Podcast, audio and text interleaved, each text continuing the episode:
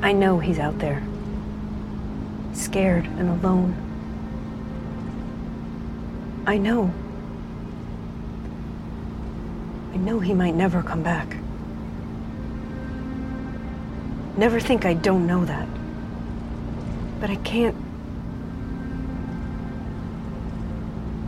I have to think about the good, Sam. Because if I don't, I will drown in the bad. For Dean's sake, can't do that. We can't do that.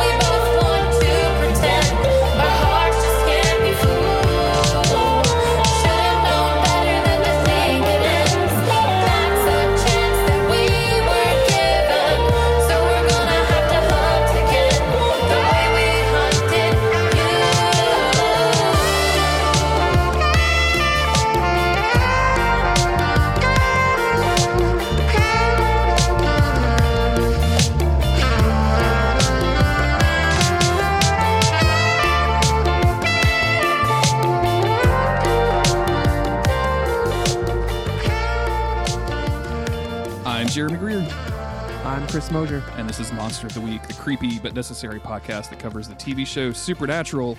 And just like the real world, Supernatural has seasons, Chris. We mm. started just a couple of years ago in the hunks of summer, and then we moved to that cold Winchester pain, and now we're in the era of the careless hunks. Yes. Um, is that a, uh, is it was that what you call this winter?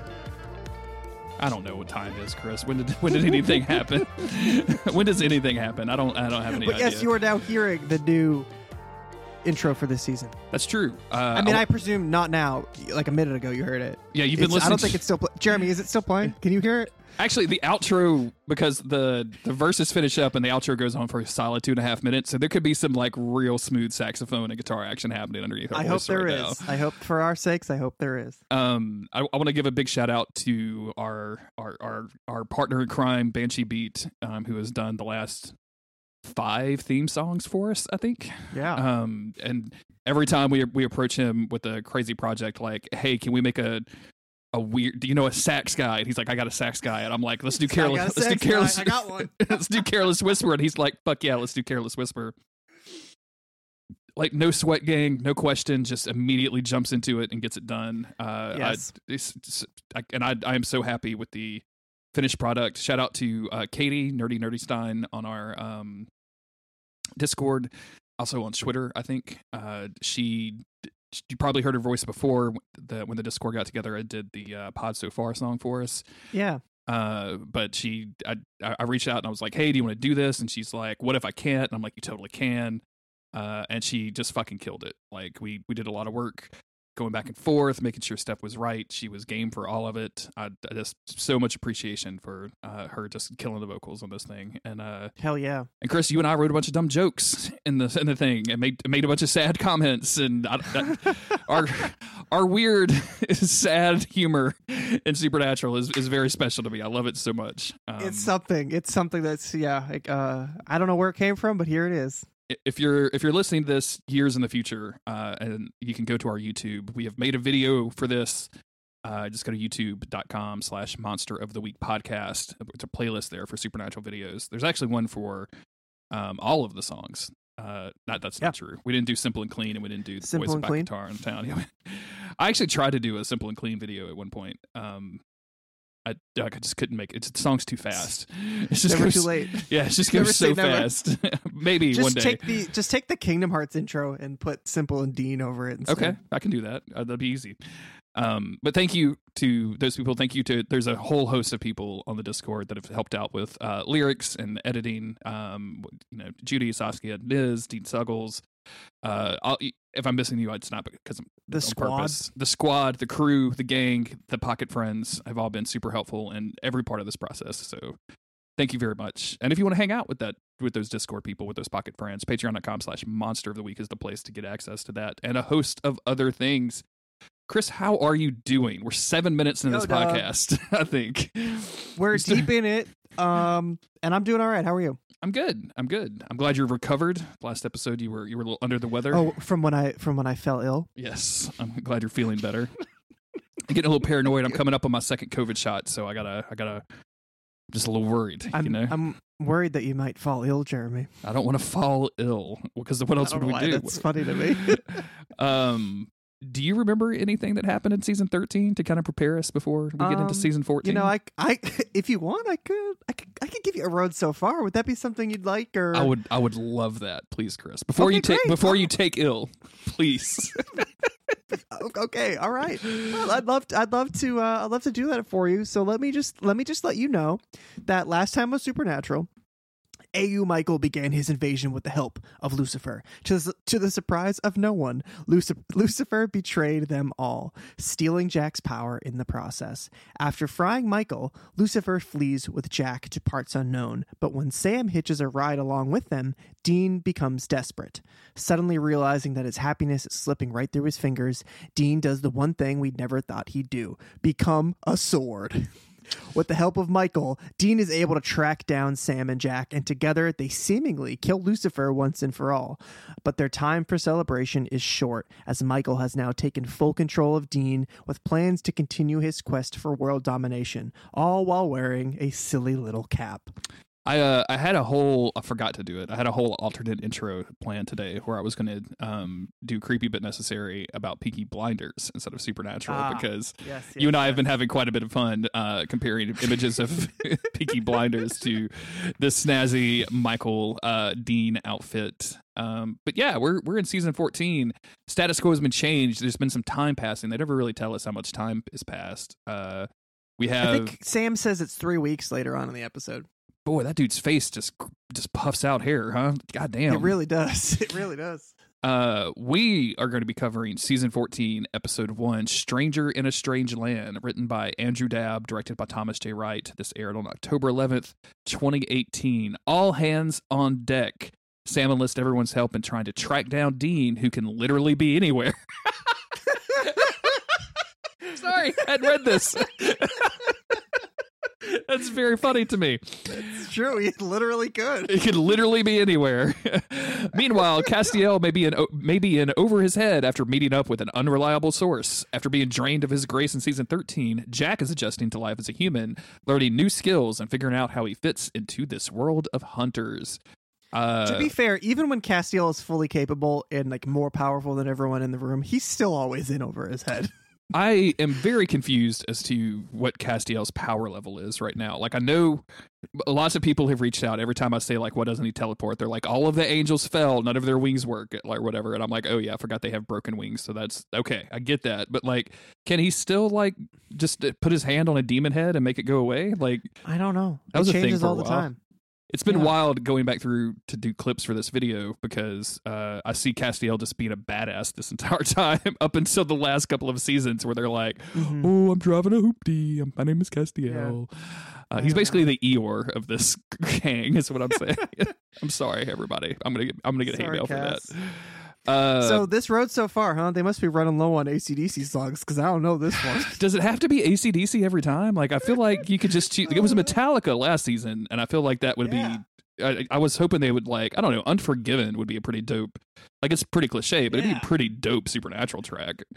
Um, yeah, it would.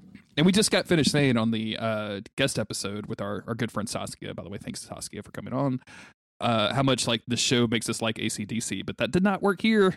I did not like this song. Uh, and then we start up with Sam fully bearded driving the Impala at night, turning off the ACDC radio, which yeah. I appreciate. like, I fucking hate this song. Fucking hate Fuck this. you, Dean. This is the only good thing about you being gone is I don't have to listen to the shit. random uh just random memories of Dean coming in and he can't handle that right now Mhm. because he's busy. Uh we switch over to uh Jamil uh who is getting up to do his morning prayers when Dude, Michael this guy got like a whole intro. I thought it was going to be important. No, not at all. I mean maybe, right? Like I feel like this dude could easily come back. Like if he if he's making a crew, he, he can come back. Uh which True. is kind of what I was thinking. Um Michael shows up and is like, "Hey yo, uh, uh, you know, I'm the enemy of your religion." And the guy's like, "Uh, God?" He's like, "Nope." He's like, "Gabriel?" Nope. Dean Winchester? Nope. like the Yeah. dude, it takes a long time for them to figure out for this dude to figure out that it's Michael. Michael's like, "How do you even know this looks like Dean Winchester? I don't understand. How do you know that guy?"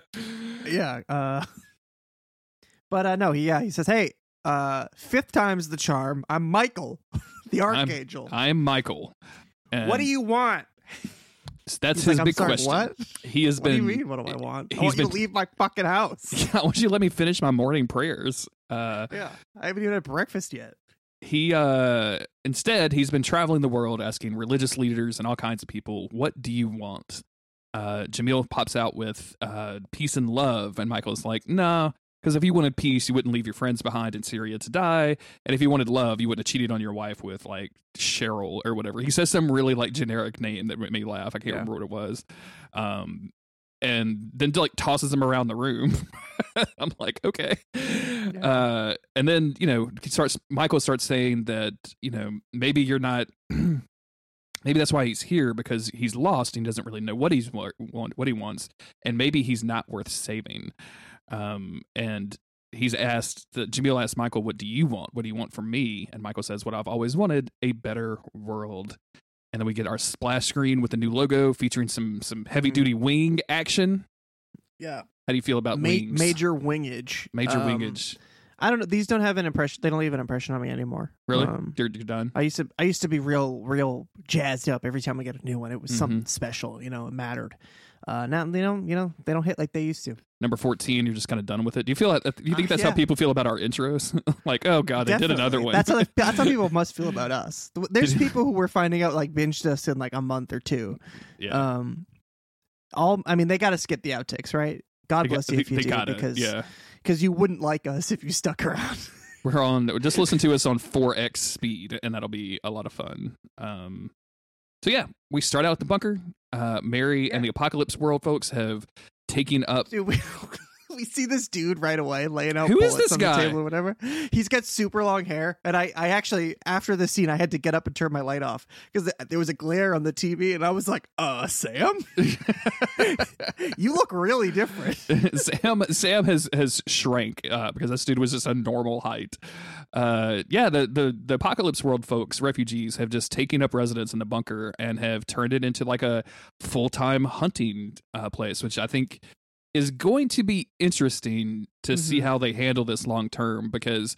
I feel like I like this kind of busyness now, but I don't know how many episodes. Like I'm gonna want like some some, and we we get one on one time with all of our faves, right? It's just weird that like Maggie is there. You know what I'm saying? Dude, Maggie's getting so much screen time. She's gonna die in like two episodes. I know, Absolutely, yeah. they're building her up. Um, but yeah, I, I like how busy it is. I like that it's this hub for it's it's a hunter network. It's like Bobby with all of his phones. You know, Mhm. um, this is that place now. But you know that there's too many extras on set for this shit, so they're not going to keep it up. It's too Um, much. It's too much. so- yeah. something bad's going to happen. Um, but yeah, I like that it's a base now. It, it makes sense that it would be a base that people, you know, Sam and Dean have their assigned rooms, right? Castiel has assigned room, but um, hunters who they trust can come in. They can crash for the night in a in a warm, safe bed. Um, there's always bacon. There's always coffee. There's a lot of sinks. It's just So- a sink in every room. and it's just like a good place to like meet up with people. The bunker boys, again, do we even need to say the bunker boys always come through? always come through for the for the, for their boys. Uh, this is good. I actually really kind of dig this. Like, uh, we got Maggie on the side, like digging a rawhead tooth out of some rando hunker. Uh, uh, hunker. Yeah, Ooh, that's, that's what that's what Gene Winchester is. Is a hunker. We got the hunkers, dude. They're the hunks in the bunker. The hunkers. How have we not said this earlier? I don't know how that portmanteau came to be, but we need to kill it immediately. Uh, yeah, he, she's digging rawhead teeth out of this dude. Okay, they got hellers, right? We- We're hunkers. Yeah, sure. Yeah. All right, all right. Um, I'm sorry. No, no, it's all good. I, I didn't realize you would like hunkers so much. I don't know why. I, did, I just kind of came out having with fun with it. it. Um, Sam Winchester comes comes in. Uh, he's been in Atlanta trying to track down Michael, but no luck. Uh, Mary says that Ketch is off in London, uh, trying to find Michael, uh, with that- also not having luck, and that Castiel is in Detroit, which made me think that Castiel would not be in this episode at all. Mhm. Um, but instead, Whenever he's in a different state, we don't see him. Exactly. Yeah. So I had no, I didn't, I actually knew ahead of time that he would be eventually. But like when she said that, I was like, did I look at the wrong episode for that? Yeah. Um, but she also says like, hey, don't worry, like we'll find Dean eventually. And Sam, this is kind of our first sign that Sam is maybe a little depressed, uh, maybe just maybe. Sam's in uh Sam's in sicko mode right now. He's absolutely in sicko mode. He's in X Games mode, Chris. He's just all Yeah, balls to the wall, drinking, Sam drinking is Red actually Bull. he he's got the same energy that he had um in the Trickster episode from season three, Yeah. um where he's lost without Dean for six months and he just becomes this like machine, uh, and he's very much not healthy. In well, in this case, he's not as robotic as he was then, um because you can see him fraying at the edges a little bit here, but he's hyper focused on this. uh, long haired dude, uh, Mini Sam Winchester, as he, we're going to call him, uh, comes over. He calls Sam Chief, which I think is very, It's funny. It's funny. Very when funny. Dean's not around, suddenly Sam's chief. Okay, guys. yeah. Dean's been gone for three weeks and you guys got ranks? Like, come on. Like, never, hunters have never had ranks before. If he's chief, what's Dean? Is Dean, is Dean the Dean big comes kahuna? back. Dean's com- comes back and he says, "Okay, if he's chief, then I'm captain. I'm just it's a I'm different." just, I'm captain. Bobby's like, I'm the fire marshal. Why? We're all just picking different titles. Maggie's like, I'll be the tax assessor. It's like, why? We don't even need one of those. Why? Maggie, why are you here? We don't need a tax assessor anymore. die last episode. it's October. It's six months away, Maggie. Drop it. Maggie, get out of here. Why were you filing taxes in the apocalypse world? Uh, so weird. yeah. So hey, hey, chief, we got vamps on the highway. What are we gonna do about this? and Sam starts barking orders. I love. He's like, "All right, you do this, you do that. We're gonna track them. We're gonna do this." Maggie hack into the traffic cams. She's like, "Uh, Uh, I can't do that." Did you not hear me when I said tax assessor, chief? Hey, chief, soup's up. hey, hey, chief. Uh, you haven't really trained me on how to do that aspect of your job. Um, this also comes right after somebody has like come up and handed him some soup, and he was about to go get some rest. and he uh, uh some egg drop soup and he uh instead of eating he sits down at the laptop and starts hacking some cameras uh and of course mary is like super worried and he just kind of brushes it off like no i'm good and then he asks like oh by the way Shut up, mom. I'm how- eat my room. how's how's Jack doing? And we Yeah. cut to uh, alternate universe Bobby training Jack in boxing and just basically punching this dude to the ground. Um, He doesn't have his powers anymore. Um, so he's gonna learn how to box. MMA is what I would have gone with personally. I um, I'll say this for Jim Beaver. Um, he I don't and, and this could be me. Maybe maybe maybe this is not Jim's doing. Maybe they specifically set out to do this. He is just enough different from our Bobby that I know that he's Mm. not the new Bobby. Does that make any sense to you? Like I, yeah. I, there's something different about this Bobby This I don't know what Bobby it isn't is. as um he's not as broken, which is weird. Um it's like there was a there was a harder, sharper edge, I think, to the old Bobby. Um, but also we knew him better and and he just had a, a, a real tight bond with everybody. Now he he oddly enough just seems lighter to me, even though he lived in an apocalypse world. Um, like he doesn't have as much of the baggage that he had before. Um, he's a little bit like friendlier to everybody. It seems like, Mhm. and um, he doesn't have quite the personal relationship with Sam and Dean yet. Although he does seem to have like a pretty good bond with Jack because of the time they spent together. Yeah, I feel like that, that's something that is consistent in both universes. Is like his prob- his desire.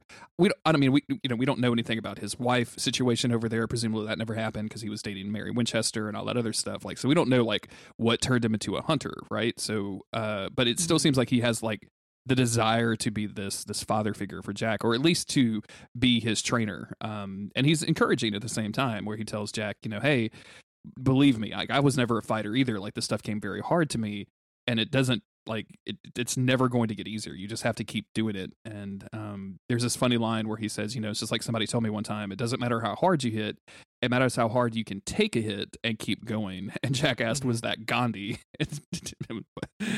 and Bobby's like, yes, sure, that works. Let's just call it yeah, Bobby. yeah, yeah, yeah, yeah, yeah. Um, Um, I like it. I like all of this so far. By the way, that this Same. is this is exciting. Like this feels like a. I honestly like would have if they could have done like six months later, and I would have been like, all right, you know what I'm saying? Like do a Yeah, time, do it. yeah. Of course, then they would have been tempted to put in the Vaseline camera again, and we need to keep that Vaseline camera back in season eight where it belongs. True. And if and if if it was six months later, Sam would be just out of his fucking gourd. Like True. he he would have lost it. Like this Yeah. is three weeks in, and he's already crumbling. So. That's also true. or thriving, or thriving, depending on who you ask. Uh, we go if you to ask the guy who called him chief, yeah, that dude. That's he's gonna say, "Oh, Sam, yo, Sam, chief? You talking about chief? you know he's what- thriving, man." I want to talk about this just a little bit because they, I I think they did a reasonably good job of like setting Sam up for this role in season 13. Mhm. Um, and also like back to season 12, like when they raided the uh, British Men of Letters compound and he gathered the hunters and made the inspiring speech. And, th- and then last season when he gave the inspiring speech to these people and like led them over to the promised land or whatever you want to call it. Uh, I, I really like, I feel like he's good at this. Like, I feel like he's, yeah, like this is what he needs to be doing all of the time. Like they should either let him be a wizard or let him be like middle management between Dean, whatever the fuck Dean has got going, and everybody else. yeah, yeah, um, yeah. They just they need to find a role for him Mm-hmm. instead of being. Um, we have Dean Winchester and we have lesser Dean Winchester. Um, they need to they need to figure out, and hopefully they will. Hopefully the season will be when they finally figure out Sam again. Um, but we cut over finally to Castiel. Uh, he's hanging out at the shitty bar, and we see this dude in a suit come s- swagging in. And I, what in my notes, I wrote, "What now?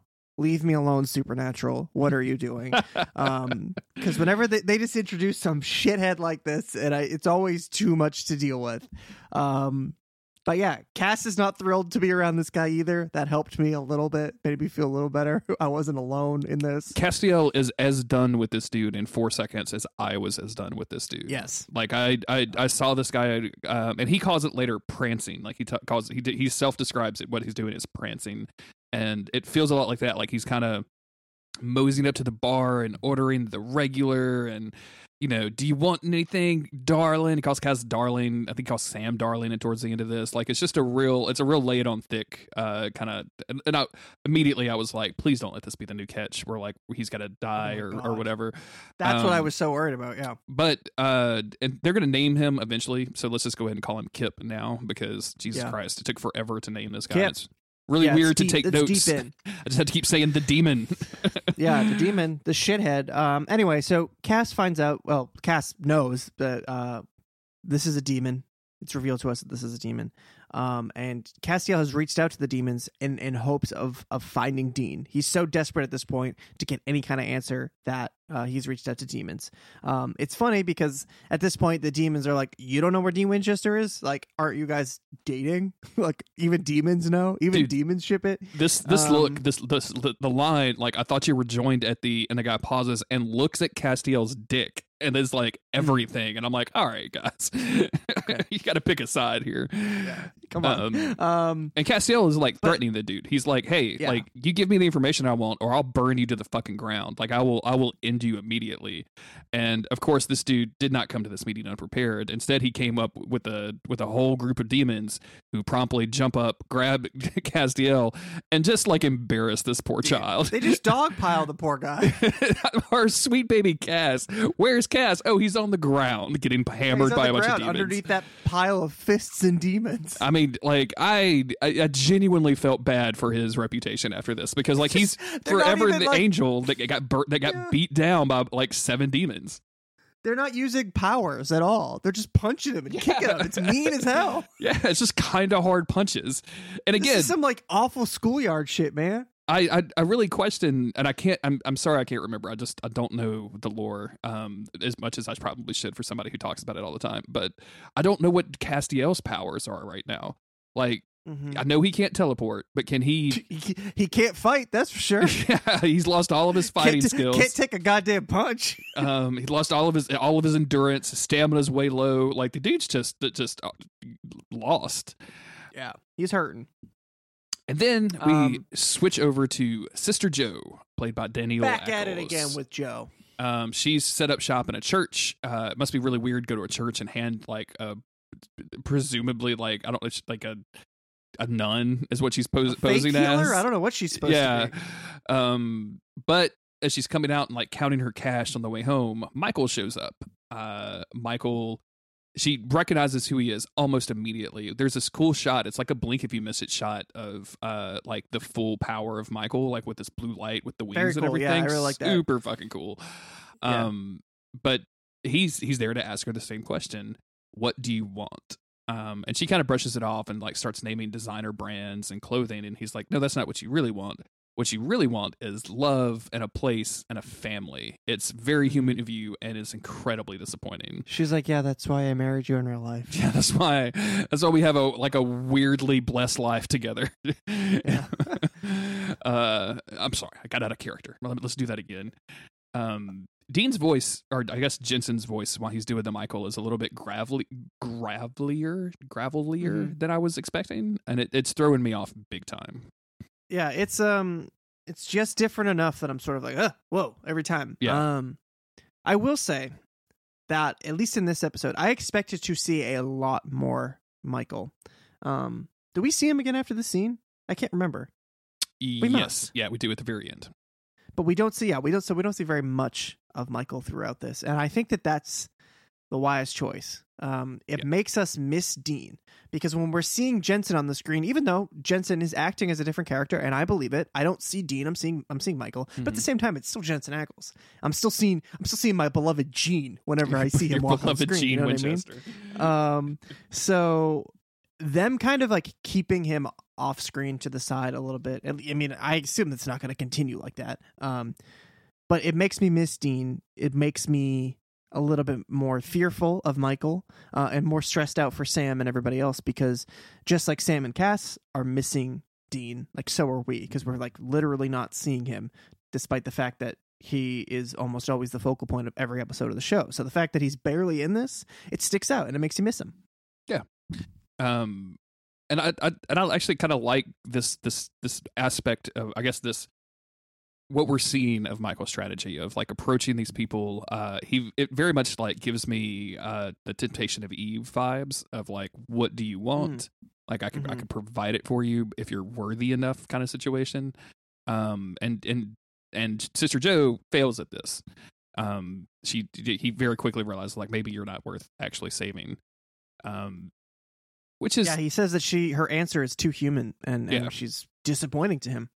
And he also talks about uh, how he can sense that there's other angels in this universe, but not many, uh, and maybe he wants to help with that, or maybe they aren't worth saving either. Um, and this is probably some of the best villain work we've had in, in a little while. Like this is like you know if you're if you're I don't know if he's like trying to recruit you know sister Jo so that he can like put a different angel in her body or something like i don't like anything is Hmm. on the table at this point but it like seems interesting so I um I I really expected her when he asked her what she wanted. I expected her to to give an answer like power or something like that. Yeah. Um and cuz I know that she she played Lucifer a little bit, right? Um and I kind of expected her to pl- try to play Michael the same way.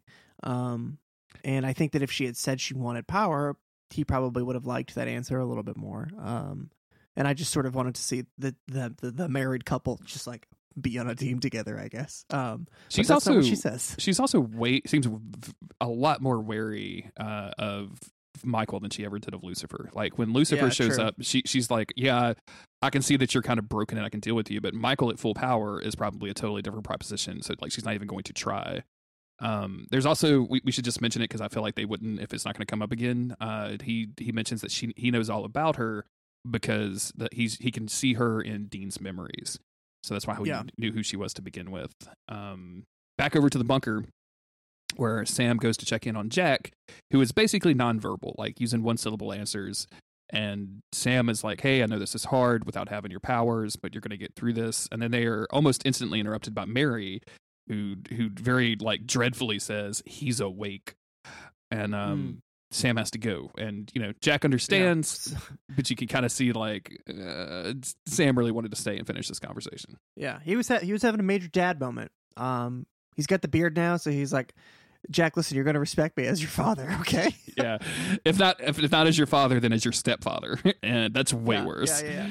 yeah. Um, Jack, you, you've really been letting the weeds get out of control on the outside of the bunker. Can I? have you- come on, I- buddy. I know you're going through a lot, but that lawnmower ain't going to. I know you don't have archangel power, but you gotta. You can still pull a fucking cord, my man. You got to get out Yeah. there. Do you need some help with gas? Like I can get Bobby I- to help you you, with the gas.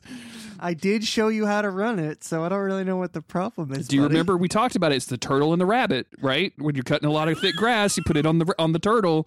Trying to get, if Uh-huh. you're trying to just do a little trim, you put it on the. Jack, I know we talked about this, son. All right, I know we talked about this. Jack's rolling over. Sam's just still talking. Um, anyway, yeah. So Mary interrupts. He's awake. Sam has to go check in on this. Um, he walks down the hall. He gets to the door, takes a big old, like scared, deep breath, and opens the door. And sure enough, it's Lucifer. Except it's not Lucifer. It's Nick, the vessel. God damn it. Yeah, I you know when when Sam did the sigh, I I kind of was like, no way, not in the first episode. Like I was so happy when Lucifer died last episode. I was so excited about it, and then for him to show up in the first episode of a new season is really distressing to me. And it's you know it's Michael Pellegrino. It's not playing Lucifer, but playing Nick, which has a, a totally different tone to it. Um, but it's still the same face, right? Like I'm and I'm kind of done with this. The idea um, that the Archangel Blade will kill the archangel but not kill the host just wounds them or something seems like uh, you know we talked about So, this a lot in the listen outtakes All right, so I, I just if- I, i'm so frustrated by this if you were an angel and uh, or or a demon, either way, because I think they kind of work the same. Say you're a demon, I come up to you and I stab you in the arm with the demon knife. Mhm. That's not going to kill the demon or the angel, right? i That's always just to hurt them. Yeah, because otherwise they would have been doing this and saving all of those people instead of murdering them constantly, right? Like that would be just the right thing to do. Yeah, it's got to be a kill shot. You got to stab him in the heart or like in the neck, like a serious mortal blow that would kill the human and whatever is inside of them. That's what I always assumed. So just like, you know, puncturing the ribs or whatever and getting up under there with the archangel blade was enough to kill Lucifer, but they pulled it out and they put a band-aid on Nick and he was fine. That shit don't make sense. And then, like, let's talk about Nick for a little bit because you know the vessel was destroyed. Nick died. Crowley picked the vessel back up, did a bunch of magic stuff, like a bunch of magic technology to it. And then did he go out of his way to like grab Nick's soul from somewhere, either heaven or hell, Yeah. and stuff it back in there? You know what I'm saying? And if so, like Crowley, that's really rude. like you could have just That's let that fucked up, dude do whatever the That's fuck he wanted fucked to and not Yeah. have to like piggyback on Lucifer in your own body. Like that has to suck even unless that was maybe his torture for hell, right? Like I I don't know. Doesn't seem Yeah. like Nick the guy really deserves that kind of treatment though. Like you know what I'm saying? Like you were tempted by Yeah. you were tempted by Lucifer. Like a lot of people have been tempted by Lucifer. like that doesn't seem like your fault. Um I, I, I this whole thing just it it it it- you know we, we we don't really engage in the fandom a whole lot but obviously we talk to the people that listen to the show we talk we see stuff on twitter uh it, it by all accounts this is just like somebody somewhere just really likes mark pellegrino and wanted him on the show um Mhm. i you know I, that's okay whatever like i'm just it just it just it, it makes me think it reminds me and I, I think i've said this before on the podcast it just reminds me that this is a serial drama and the important thing is having that episode out and getting those ratings so that we can sell advertising and it, it Mhm. takes away from whatever artistic value or whatever interesting characters or whatever you know interesting plot that happens in the show when i have to look at mark pellegrino in this like very hackneyed way that he came back so Yeah, when they when they show us, it doesn't matter how good the episode is. When they show us that they don't give a shit about anything, that Exactly. loses integrity. Yeah, exactly. That that's the word that's probably the best for this. It just it sacrifices some integrity to have this guy back. And like I'm curious like why? Like is he a rating spool? Is the guy that, you know, tried to kill Dexter in season 3 like is he the pull that, you know what I'm saying? Like I I I don't know. I I really don't. I can't wrap my head around it. What I do like is the uh is Jared Padalecki playing Sam Winchester having to confront the face of uh, what they have built up in him is like one of his greatest fears of the face, you know, the, this face that represents so much evil and hardship and trauma, and having to deal with that. That's just like a normal person now, um, and Yeah. and trying to, and like you can see it in his face, and and Jared just plays this beautifully, and you know, even Nick asked, like, I can tell that like when you look at me, you see him, right? And he's like, well, fuck, yeah, dude, yeah, you're real fucked up, like, Yeah. So, yeah, um, It's mm, it is what it is. and then he doesn't remember anything about Michael's plan other than to say that he was going to do it right this time, and he doesn't remember anything about Dean. Um, and when Sam leaves the room, he gets a phone call from Cass, but it's not Cass, it's Kip. Mm. And uh, Kip says like, "Hey, come get your boy." So Sam goes to the the armor table, I guess, and starts packing up some weapons, and they're putting the crew together. Uh, Yes. Bobby, Mary, Maggie, for some reason, like again, why are you Yeah, bringing the dude, tax Maggie assessor? rolls deep. Maggie rolls deep with the squad now. uh, and then Jack uh, says, "Hey, I, I want to go," and Mhm. Sam does something that I thought surprised me and everybody in the room, which is like, "All right, go get your shit, let's go." And when when Bobby tries to protest this, he's like, "Hey, look, we we'll watch, we'll look after him, but we, you know, he needs this. He He needs needs to be." it. He needs yeah. and I and I feel like this is this is Sam speaking from experience, right? We've Yeah. seen so many flashback episodes of Sam stuck behind at the motel and it drove him crazy. And then he ends up fucking drinking demon blood because he always had something to prove. He Yeah. doesn't want Jack to go through that same shit. So he just says, Yep, all right, he's let him prove himself. We'll obviously be watching his back um behind the scenes. But you know, I think this this is a this is a cool mature thing that they let Jack do. Even though clearly he's not ready for it, it's still I think it's important. Well, and, and it makes Jack happy. Like the way that his Yeah. face absolutely lights up when Sam says yes. And um, I, I think that they they do a real subtle bit of validation here too, because when Jack runs off, uh, and after um, Sam kind of tells Bobby like we're just gonna look after him, he needs it. Like the, the camera cuts over to Mary, and Mary is just like nodding at Sam, like you did good, kid. Like that's that was the appropriate thing to do. Which I don't know, like as a as a kid, like a Sam Winchester growing up without a mom and then all of a sudden having a mom again, like seeing a nod of validation for some adult ass decisions that you're making that could impact people's lives and safety has to feel pretty good. Yeah. like that Yeah. has to feel like like like you did a real thing. Definitely. Um. So, all right, we're we're locked and loaded. Back to Castiel. He wants to know um why they're using him as bait.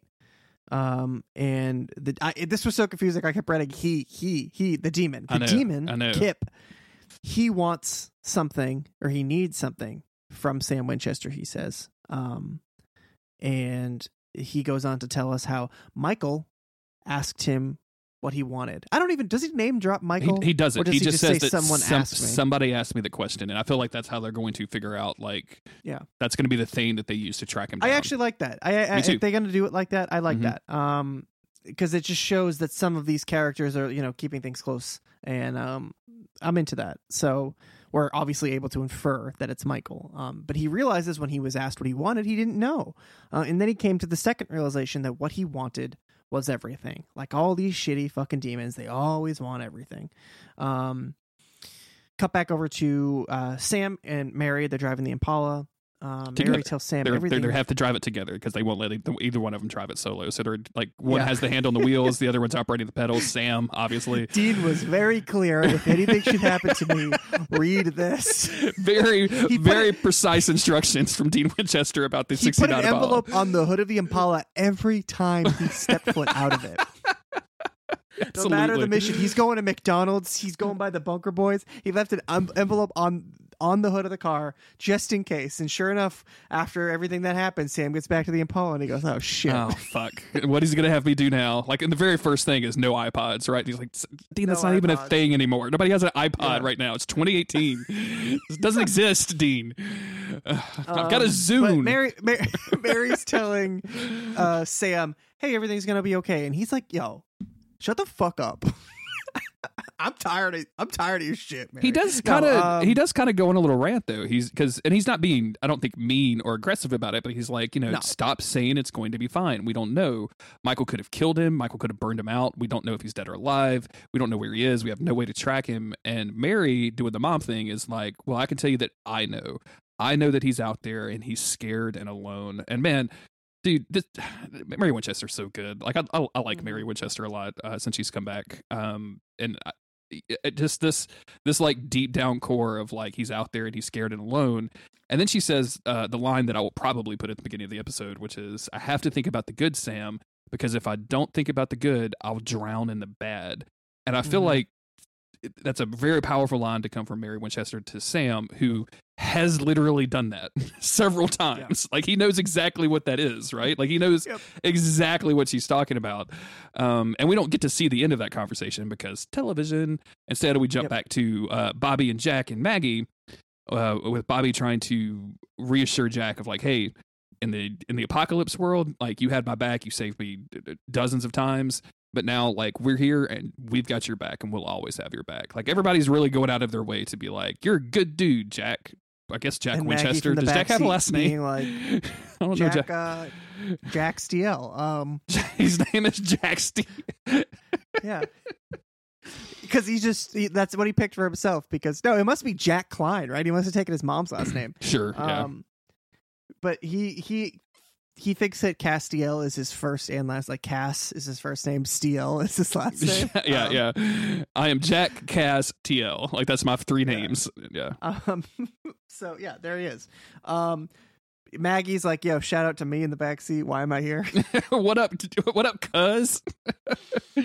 she thinks that her and Jack are cousins now because Jack got his dad to resurrect her from the dead. very, So- yeah, she's very confused. Um, okay, so they pull up to the spot. Yep. Sam gives Mary his ex girlfriend's demon killing knife. Um, you think he's ever had to tell her about Ma- uh, Ruby? And we I think we've talked about this before, but like the download sesh when Mary Winchester comes back and is it season eleven or whatever, you know, just the sitting down.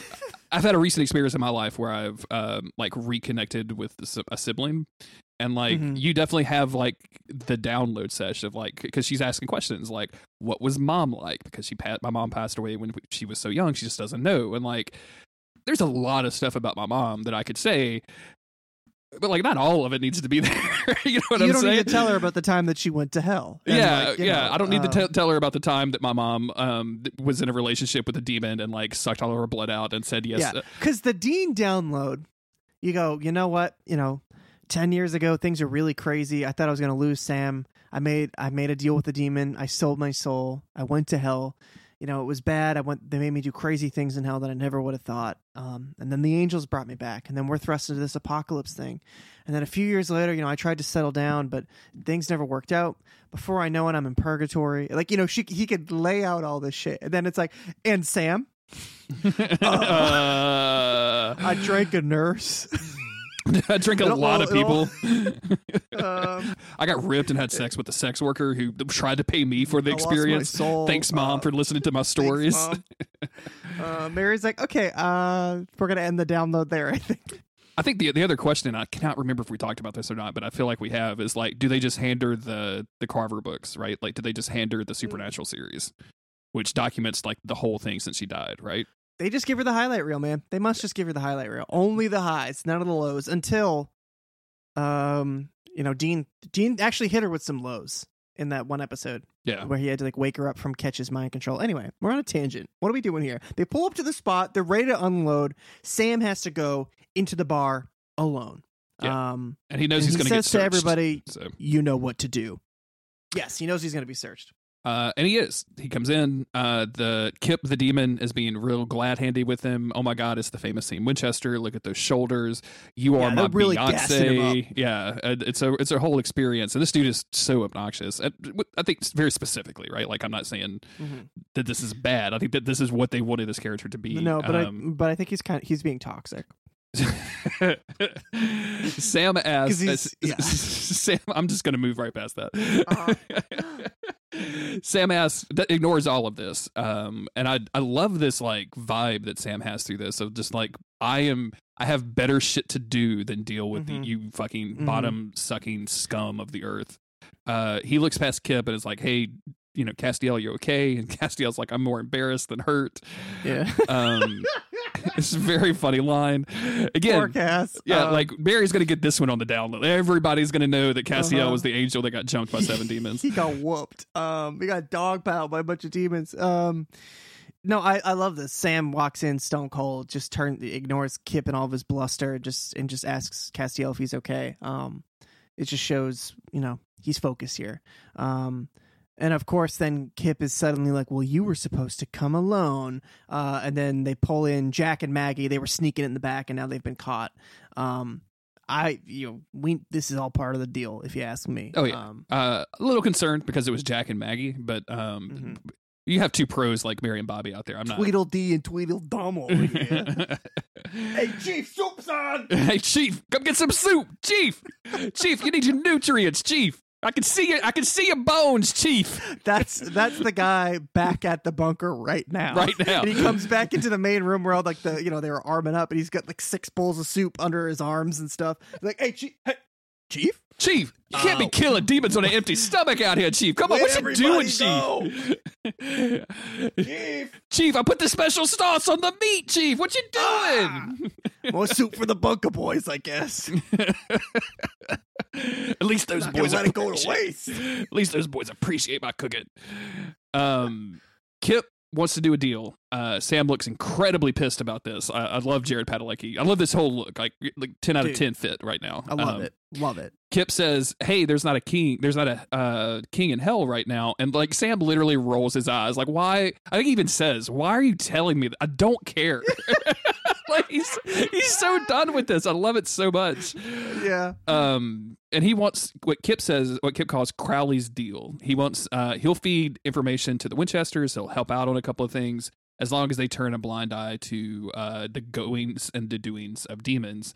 And Sam rightfully is like, "Hey, yo, there was there was never any deal." And he's like, "Oh, well, Yeah. we're breaking new ground." Like he's like, "Dude, you're not." a- Absolutely not. Like I'm you got some good lines, but you know that you're no Crowley, and so does everybody else here. Sam just starts like, like, excuse my language, Jeremy. Sam just starts big dick swinging all over this goddamn place. He looks around at all these demons, and he's like, all of you know that this guy is chicken shit, um, and he's not flinching from any of this whatsoever. And the demons are afraid of him. Absolutely. Finally, what's the guy got to do to get some respect around here? He got to lose his brother apparently because now he's suddenly ready to. uh I I love you. You know, you know, I love how badass Sam is. Oh, here. this He's- is so great. And the best um, is yet to come in this through this. episode. Dude, I love it so best much. is yet to come. Um, I just wish that he hadn't been unconscious for ninety percent of the fights for the last three seasons because it just doesn't feel as earned at this point. You know, if he was rolling up season seven acting like this, I'd be like, "Oh yeah, Sammy, let's get it, bro." Um, but he's he's suffered massive, massive brain trauma.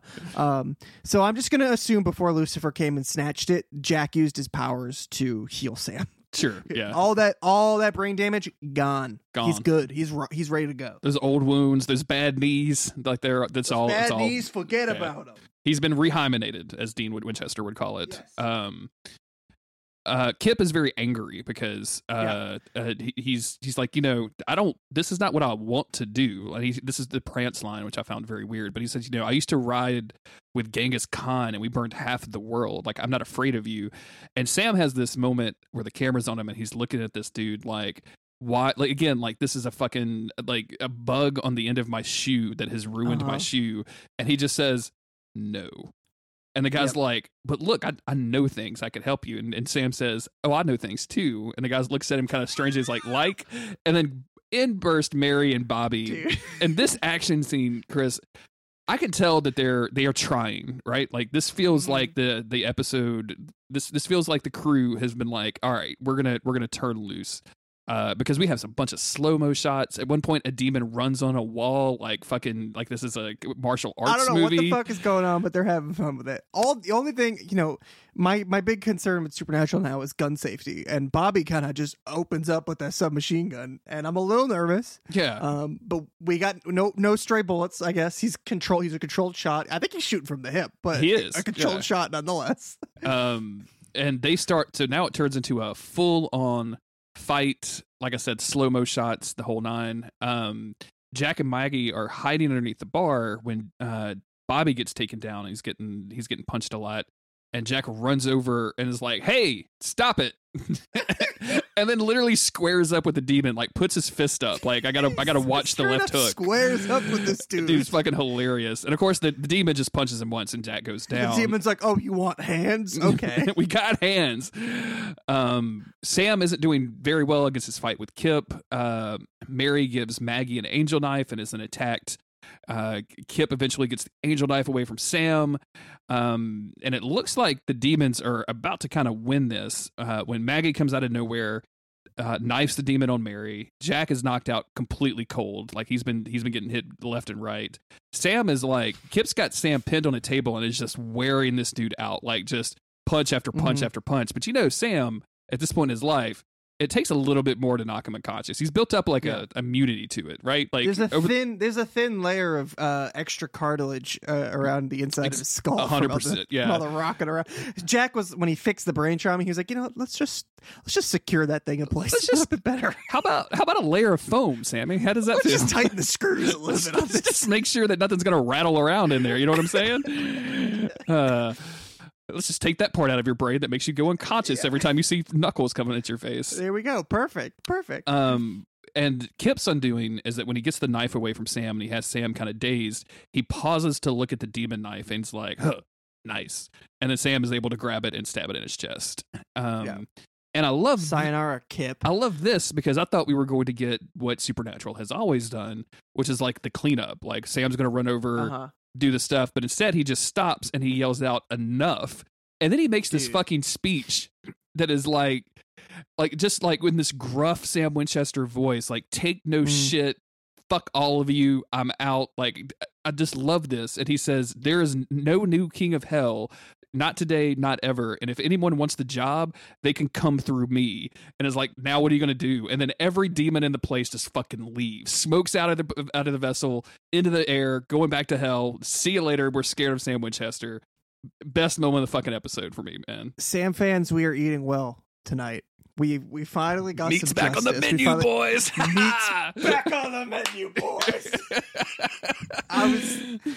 This is oh yeah. This is this is good. This is good shit. This is my Sam getting to do something cool for once. Um, no, this this is this ruled, and Um, I, I I absolutely am here for Sam staking this claim. You know, the demons are the ones who who called upon him for this whole king of hell business shit. He now knows that he has value to them and he doesn't give a fuck. Yep. He's over all of this shit. He has much bigger fish to fry. His brother is missing and and, and even if that wasn't part of it, Michael is still around and Mark Michael's a very dangerous archangel. So, um he's been contending with Lucifer for the last season. He does not have time for these petty demons and I just I love that they all smoke out. They're like, "Nope, I'm out of here." See it? Yeah, I don't want to get killed today. Um, and then the camera cuts Make over Sam to the king of hell. the camera cuts over to uh, Maggie, the tax assessor, who is like, "Why did you guys bring me? You told me there was Yeah, going to be a W two form in this bar. I don't know what to do with this. Maggie, no one said that.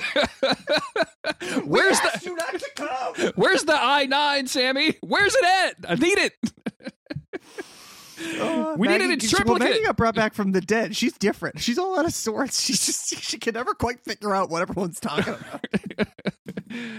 uh, we cut back over to the bunker where uh, Sam is on the phone with Ketch. Uh, Ketch is looking for. They name this thing. I didn't bother writing it down because I don't care No, about. hy- hyperbolic something or other. Yeah, whatever the fuck. Um, but it's the thing. It's the grenade that they use to knock Lucifer out Dude, of. Sam's quick delivery of, uh, yeah, it's the weapon we use to get Lucifer out of the president's body. Like, oh, sure, that. oh yeah, thing. yeah, uh-huh. absolutely. Dude, we're watching the. Uh, uh, we just finished it last night, but we've been watching the Venture Brothers, Uh-huh. and I don't know if you've ever seen that show, but like it starts Yeah, yeah. out with a with a, a very basic premise, and then by season seven, like the lore is so very purposely like convoluted and interconnected and like there, there's a very brief scene at the end of it was like oh yeah such and such is so and so's dad and da da da da da and then and then the show just ends and Autumn turned me was like that was so much lore that I have no idea who they were talking about we need to watch the series again and um That show has been on. It, it just ended a couple years ago, right? Yeah so they it because they there was always there was huge breaks between seasons so yeah, because that was that show was on. I remember the first time I watched that, I was in sixth grade. Yeah. at a sleepover, and somebody put on Adult Swim, and we were like, we're losing our minds. We thought it was the funniest shit ever. And then I'm like, I'm 30, and now the show just ended. yeah it's, they i mean adult swim's kind of said like and they left everything open right like so they they ended Uh-huh. it at season seven and then like a year or two later we're like yeah we're not going to do this anymore um and then like there was news that like somebody was trying to like pick it up and do some other stuff like maybe netflix or hulu or something so i don't know what the fuck's going on Uh, it'd be really just I'd, I'd really like for them to have one more season to to actually write a proper ending because this doesn't necessarily leave like things hanging but it's just like it's just a mid-season break it felt like you know, you know Oh, saying? there's not even a cliffhanger to worry about it's not like twin peaks season two right like there's not that Uh-huh. so um anyway, Supernatural. yeah so uh Castiel walks Ketch up has had no luck finding this thing. Yeah. That would be great if the if the men of letters could step up and provide us this thing. We drop it at Michael's feet, and suddenly we get Dean back. But no, no such Um, luck. Castiel rolls up and is like hey I'm sorry I went to the demons and Sam's He's like still covered in blood. I don't know why that was so funny to me. why has he not just washed his wash your face Castiel Yeah, wash your face, dog. Dude, come on. There was a bathroom at that bar. Yeah, there's three. You passed three sinks to get in here, not counting the one outside that the Bunker Boys used to piss in. Okay, there's plenty Yeah. of sinks around here. Um, But Castiel uh, apologizes for going to the demons, and Sam's like, "No worries, buddy. If it meant finding Dean, like I would do it myself. Uh, I would. like, I wish I thought of it first. yeah, I, I would. I would work with anything and anyone." Uh, we cut over to the kitchen where Mary and Bobby are having kind of like a post-hunt beer and flirt. Are they Uh, flirting? Are they flirting? I, I feel like uh, this is definitely a thing. Like I feel like they were going Mhm. to do this. Like it just like especially because Bobby had this previous relationship, which makes me. that way they can kill them both and make us feel even worse. let me ask you a question: Uh huh. Is it ethical to date your alternate universe doppelganger? Um, to, to to date your own No, doppelganger. no. uh, let me let me rephrase that. To date your like your partner's alternate universe doppelganger. Okay, so if I um. so just J- just unfortunately passes I away. go, yeah, and I go to an alternate universe. Thoughts and prayers. just- I mean, I mean, I guess that is it ethical. I don't know. In a way, it's. I guess you could say it's romantic as long as the person is fully aware of that. Because it's like if you fell in love in one reality and then in the next reality you fell in love again, even if one of you had the past experience and the other one didn't. I don't know. I don't know. It's either romantic or it's or it's creepy. I I don't know. I guess feel I'll say romantic. with proper with proper consent and like a proper informed consent, right? Like like Yeah, hey, yeah. This is this is gonna. I just met you. this, is crazy. crazy. Um, but, But here's I- a photo album yeah, of us of us from together. another universe. Yeah, I just feel like that. Like, but I don't know how you would get. Like, I feel like if you went the informed consent route, right? Like, you would just scare the person off. They would never want to have anything to do with you because you. Yeah, yeah, yeah. Like, I've, if if if somebody came to me and if Autumn was like, "Hey, I'm from a different universe and we've been married um 17 years tomorrow, Chris. It's our anniversary." Wow. Um, wow. Happy anniversary. Thank you, man. Like, you know, we were married for however long, and now I'm here because he's gone and I want to see what's up with you. I'd be like, this is too much information. Like, I've got, and then, you know, I, I, I would, I would run away. Like, I would be, I would be too intimidated by this whole process. But if she didn't tell me and I fell in love with her and I found out later, I would be fucking mad as hell.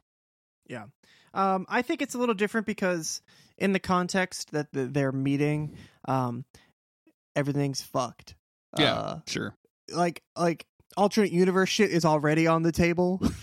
so um then to later meet the person that you used to date, you know, I don't know. I, this is too tricky for me. Also, I mean, like, we, we, we have prior precedent that, like, after a hunt, Mary likes to get down. You know what I'm saying? She is, she is aware and in control of her own sexuality. Is- She's like, is the truth. That you were you you were an appropriate age and maturity level for me to get down with, and you're not you're not smooth like a baby like my last relationship. So bring it on.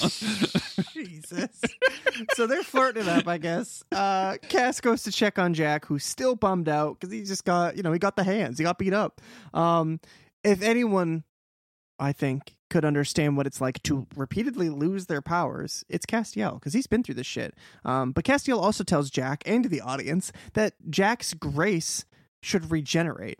Um, and Jack is feeling down. He's like, "I'm hel- I'm helpless. I'm worthless. I can't do anything. I have nothing." And Castiel reminds him, "This is this is Dean speaking through Castiel. Really, he says, you know, you have us. You have your family, um, and we're, we're not going to abandon you. Um, and we are going to find Dean. We're going to beat Michael because that's what we do.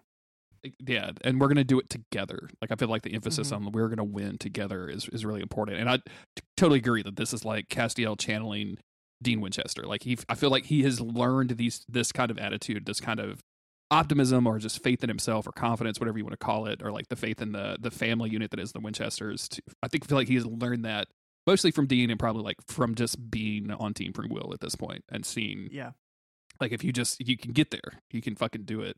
And I really Mhm. hope like like that Castiel, like do you remember all the stuff that he was doing in season 13 where like I'm just gonna kind of I'm just gonna take all of this knowledge out of Donatello's head. Now he's a vegetable or whatever. Like yeah. I, I, I, don't didn't, really know what they were trying to do with that because I'm fine with with Castiel like kind of going dark, but they like don't they don't don't do anything with it. Yeah, and if there's like if there's anything that going through all of this hardship has taught him, like I, I really want to see like optimistic Castiel. Like I want him For to be a beacon for this whole family in a way. Um, and I, I don't know if they're doing that or not. I have no idea. I've I, I was I think you've probably been spoiled on more things that happen in Supernatural than I have at this point. So Mm.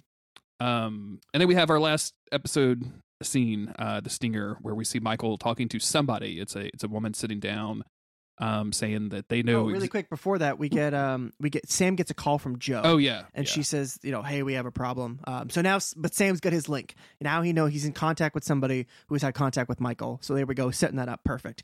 Then we see Michael talking to this mystery person, um, asking them what they want, and then sort of getting a satisfactory answer for once. Um, finding out like you know your answer was pure and simple because it's just hunger. You hunger, and then here's our here's our twist for for Michael's whole thing is he's not talking to an angel, a demon, or or a human. He's talking to a vampire. Which I don't know if that's going to be really really dumb because why does this archangel want to work with monsters? It just seems like they would want to like eradicate this like demon spawn scum, whatever the hell. Um, but if they handle it right, that's a fun twist. I'm um I'm kind of I'm kind of vague um, as I am on most supernatural lore, uh, but I'm kind of vague on exactly the series of events that landed Apocalypse World with the title Apocalypse World. So Mhm. Sam and Dean weren't born because Mary uh, never got with John Winchester, and then the apocalypse happened, um, and then Michael took over after the apocalypse and just started like because there were vampires running around. There were like crazy, weird vampires running around over there too, right? So Mhm. is this just his normal play to find like creatures to hunt humanity and to cleanse humanity? Like, is this is this Maybe. because he told uh Nick told Sam like the only thing I remember him saying is like I'm going to do it right this time. So Mhm. I'm curious how like the approach will be different. Like, just if, and if the goals are the same. If the goal is to wipe Mm-hmm. the earth from would wipe humanity from the earth, like I don't know. Like I, I think I, I I feel like recruiting monsters to wipe out humanity. Like like what are you doing? you got to see Yeah. their bad. It's demon blood, Tammy. You know it's bad. Yeah, like yeah. I just feel like if And, you're you partnering know, with vampires, like what are you doing? I guess I never logistically thought about how exactly their the apocalypse as we knew it in season 5 was going to destroy the world other than just that the battle between Michael and Lucifer will destroy the world. Um how?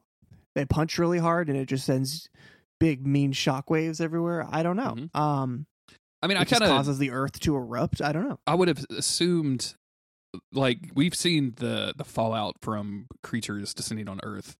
Um, Hmm. and I think at the, at the scale of battle where you have Lucifer versus Michael in the field at their full power, uh, recruiting demons and angels, and then like hunters versus monsters, like I, th- I feel like it would quote unquote destroy the Earth the same way like a Mhm. meteor strike destroyed the dinosaurs. Of like, Earth's gonna be fine, right? Yeah. like it's gonna be shitty for a while, and then it's gonna probably be fine after that.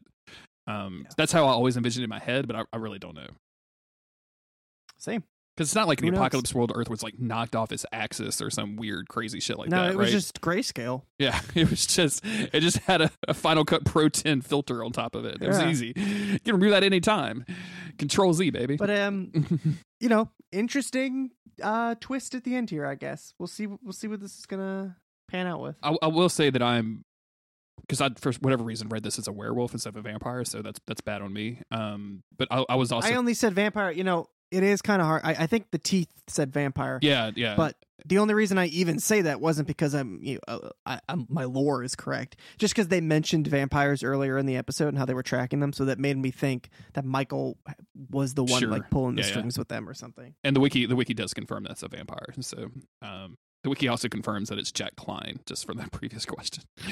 Um, it's not Jack Steele. Okay. It's not. It's not Jack Steele. Um, but I I do seeing this like him recruiting like just plain old everyday monsters. Like I hope, and I'm sure it's got to be more interesting than it is at first blush. But I was like, oh, so you've been like traveling the world just looking for like a vampire? like this is why did you go to any of the holy men and Um. religious leaders? Like what do you? you okay. I can't. You're you're an archangel. How disappointed must he be to find out that the um, alpha vamp was killed two seasons ago? yeah like i i, I don't know i just I, when i saw this i was like I, I wanted a better plan we'll see what happens but i wanted a better plan so Yeah, we'll see what happens. Any any final thoughts for this episode? I feel like we've been going forever. Hey, Sam got to eat. I got to eat. I'm happy. hmm sam actually did not eat in this episode so just no, to, he actually he he refused the soup. yeah refused to eat the soup he knew the soup was poison that's the season three that's the mid-season cliffhanger twist long hair boy has been poisoning that's how they get rid of all of the bunker people Always me, Chief. It was always me. It's always been me, Chief. Calls himself the anti chief. He has an AC tattooed on his forehead. It's very good. uh, thank you, everybody, for listening. The Bunker Boys will write about me, Chief. I am the anti-chief. I'm the anti chief. Uh, thank you, everybody, for listening. It's very, very much appreciated. Shout outs to bansheebeat and Katie for our amazing new theme song that I hope will be stuck in your head as much as has been stuck in mine for the last two weeks because boy, let me tell you, this has been stuck in my head. Uh, thank you to our patrons over at patreon.com slash monster of the week. If you're a member over there, we really appreciate it. If you're considering it, you do get access to our Discord server and some exclusive content. Uh, we, we'd love for you to check that out. We have a bunch of new designs up on our merch store. Just go to monsteroftheweek.cool, click on the shirts button, and you can see uh, it's not just shirts, it's stickers and coffee cups and all kinds of weird shit on there. So go check all of that stuff out. We'd appreciate it. Uh, thank you for chatting with us on Twitter and Facebook and Tumblr and Instagram. We've been getting like a lot weird social media presence. We, we extremely appreciate that. I try to reply to all of our emails that we get in. If I've missed you, check your spam folder or write a better email next time. I'm not I'm not here to write to re- respond to shitty emails. I'm just kidding. It seemed really mean at the end. I'm sorry. I don't know what happened. Um, Chris, excited about season 14? Yes or no? Yeah, I think so. We'll be back next week with an episode that is teased by the delicious Richard Speight Jr. returns to direct. Oh, I was gonna say they definitely killed him. So, um, returns to direct, Chris. okay, got it. Bye, Got every- bye everybody. Bye.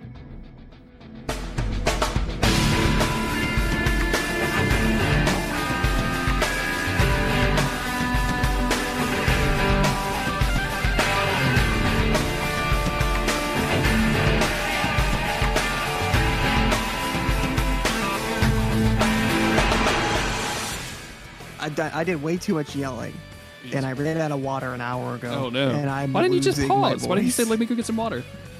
Or why didn't I just stop shouting? I mean, yeah, either one of those things would have been the right thing to do at the time. Do you want to try for Thursday? yeah, we can do it. Okay. Um, I gotta. We're going on a little trip this weekend, um, Oh, but I should be done with all oh, of my errands. anniversary. Yeah, Duh. yeah, yeah. We rented a dope ass looking place, so I hope it's cool for two days. Cool. Oh yeah, yeah, yeah. You posted that in the Discord forever ago. Yeah, yeah, yeah. Yeah, that sounds cool. Hope you guys have a good time. Cool. Well, I will Yeah, talk to you. My parents just had their fortieth anniversary, That's, so they went to Florida. Yeah. 40 in Anyway. Florida. Man, if we get to 40, don't Yep. if you catch me going to Florida at 40, just be like, Jeremy, come Dude. on. There's You catch me in Florida, period. that ain't me. it's not you. that ain't me. Chris has been possessed by a demon. He's Yeah. alternate. Re- he is Florida Chris. Florida Chris. I hate Florida Chris. Fucking flip flops all the time. dude. Oh, get him out of here. All right, Jeremy, I'll catch you later, bud. Later, dude. Bye. Hello. Hello. Hi. What the hell? Sounds like you got a crazy day going on over there, my man. Man. I don't even know. It just would not acknowledge it. It did this the other day too. Like right when I finished work, which is great. Um it my internet disconnected. But I was like, okay, I don't care. I'm gonna go make dinner. so I turned off my laptop. Next time I went to use it, everything was fine. And it just did it now. It um I restarted it, nothing changed. I ended up disconnecting the Wi Fi and uh turned it back on and that worked. But I was doing a whole bit about Sal and Dave Winchester. Um you, and you, I lost you at Sal. It went Sal, and then you were gone. I think that's that's probably for the best. In the Adventures of Sal and Dave, their car had broken down, and they called their friend uh, Cassandra, better known as Cass.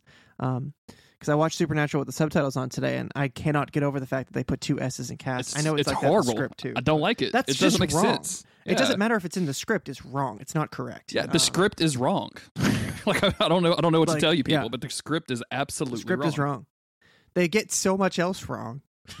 so I don't why was know. nobody consulting the Clue Masters for their supernatural lore? And the thing is, like these these, I, I, this may be main podcast material, but like I feel like that there's plenty of people on staff already who are probably saying these things, and that they just get like over overruled, and a lot like yeah, Yeah, we, we don't you gotta actually care about that.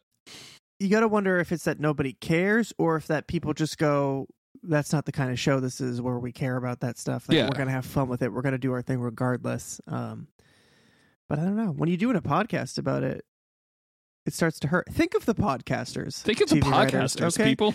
if you know i know that you're supposed to like stay true to your art or whatever you know you don't want to just give in to the fans Season the 14, what art? what art? right but you know think of the podcasters Think of the poor. whenever poor i write anything i think what is what's a podcaster going to say about this What's someday what's Jeremy going to say about this on the next podcast? Is what you think of yourself. so you know aspiring uh writers artists out there just you know think of the podcasters okay I have a little bit of sympathy for people. Let's just call them the clue masters of the world, who Mm, probably mm. try really hard to make sure all that stuff is straight. But like at a certain point, th- whoever's i- in charge of the clue master has to be like, "Yeah, we're not going to do that. Like we're trying to get this whole fucking Yeah. thing filmed on schedule and in budget. So like we we realize that you have this objection, but you know as as Nick Fury once said, it was a stupid ass objection, and I didn't listen to it. Um, Y- yeah, you can only imagine how many times stuff like that comes up. Oh, Yeah. actually, an archangel blade uh, doesn't work any different than the other types of blades. It would just kill both the archangel and the the vessel holding it. Um, and they said, "Yeah, but we already brought him back. He's in the script, so sorry, no time for rewrites now. We're we're going for it." yeah, we're done. We we we didn't care about that at the time we wrote it. We definitely don't care about it now. Can you be- can you believe this shit? Uh, My so I yeah, I, I knew I knew he'd be back. I didn't. I know. I, I was hoping that Lucifer, at least, was gone, but I knew Mark would be back because my dad told me he was like, "Yeah, they're doing a whole episode about Nick the vessel." I was like, "What?" Excuse me. Uh, I do. I, I was going to say I do have a little sympathy though because I have been um, neck deep in a video project, which if people listen to this today is probably already up on YouTube or we're about to premiere it on YouTube. We haven't really figured that out yet because the video is not done yet. Um, but my my video editing guru J- Judy like goes through and she'll do like a frame by frame analysis of the stuff. She spends an inordinate amount of time on it for just as a hobby, and I don't I don't know why she does that. And I really really appreciate it. She's super helpful and makes makes all of these videos better. Um, but there are times when like I'll see a note, and she's like, "I you know you're you're one frame off here. Do you have any more room?" And I'll I'll just look at it and go, "I don't care." I'm just I'm just gonna skip that part. I don't care. It seems cool. I know I really appreciate the helpful hint, and I'm gonna listen to all your other feedback. But this particular one thing, don't care. Don't care. Just gonna just gonna move on past it. Sometimes it's all you can do. Judy, if you're listening, that's not an insult to you at all. Thank you so much. That's not that's that's that's on me, not you. Uh, you're you're the clue master in this, which is the better person. So That's the issue up top.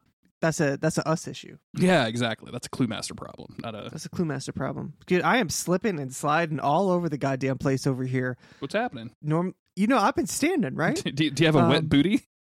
I got to go. Okay, don't get me started on wet booties. That's that's the punchline of the story. Um, Oh, I'm sorry. I didn't mean been, to steal I've the been thunder. doing podcasting standing, and now I'm sitting down. Last week, um, I took ill, as as you know, I took Yeah, ill, and I was unable to stand.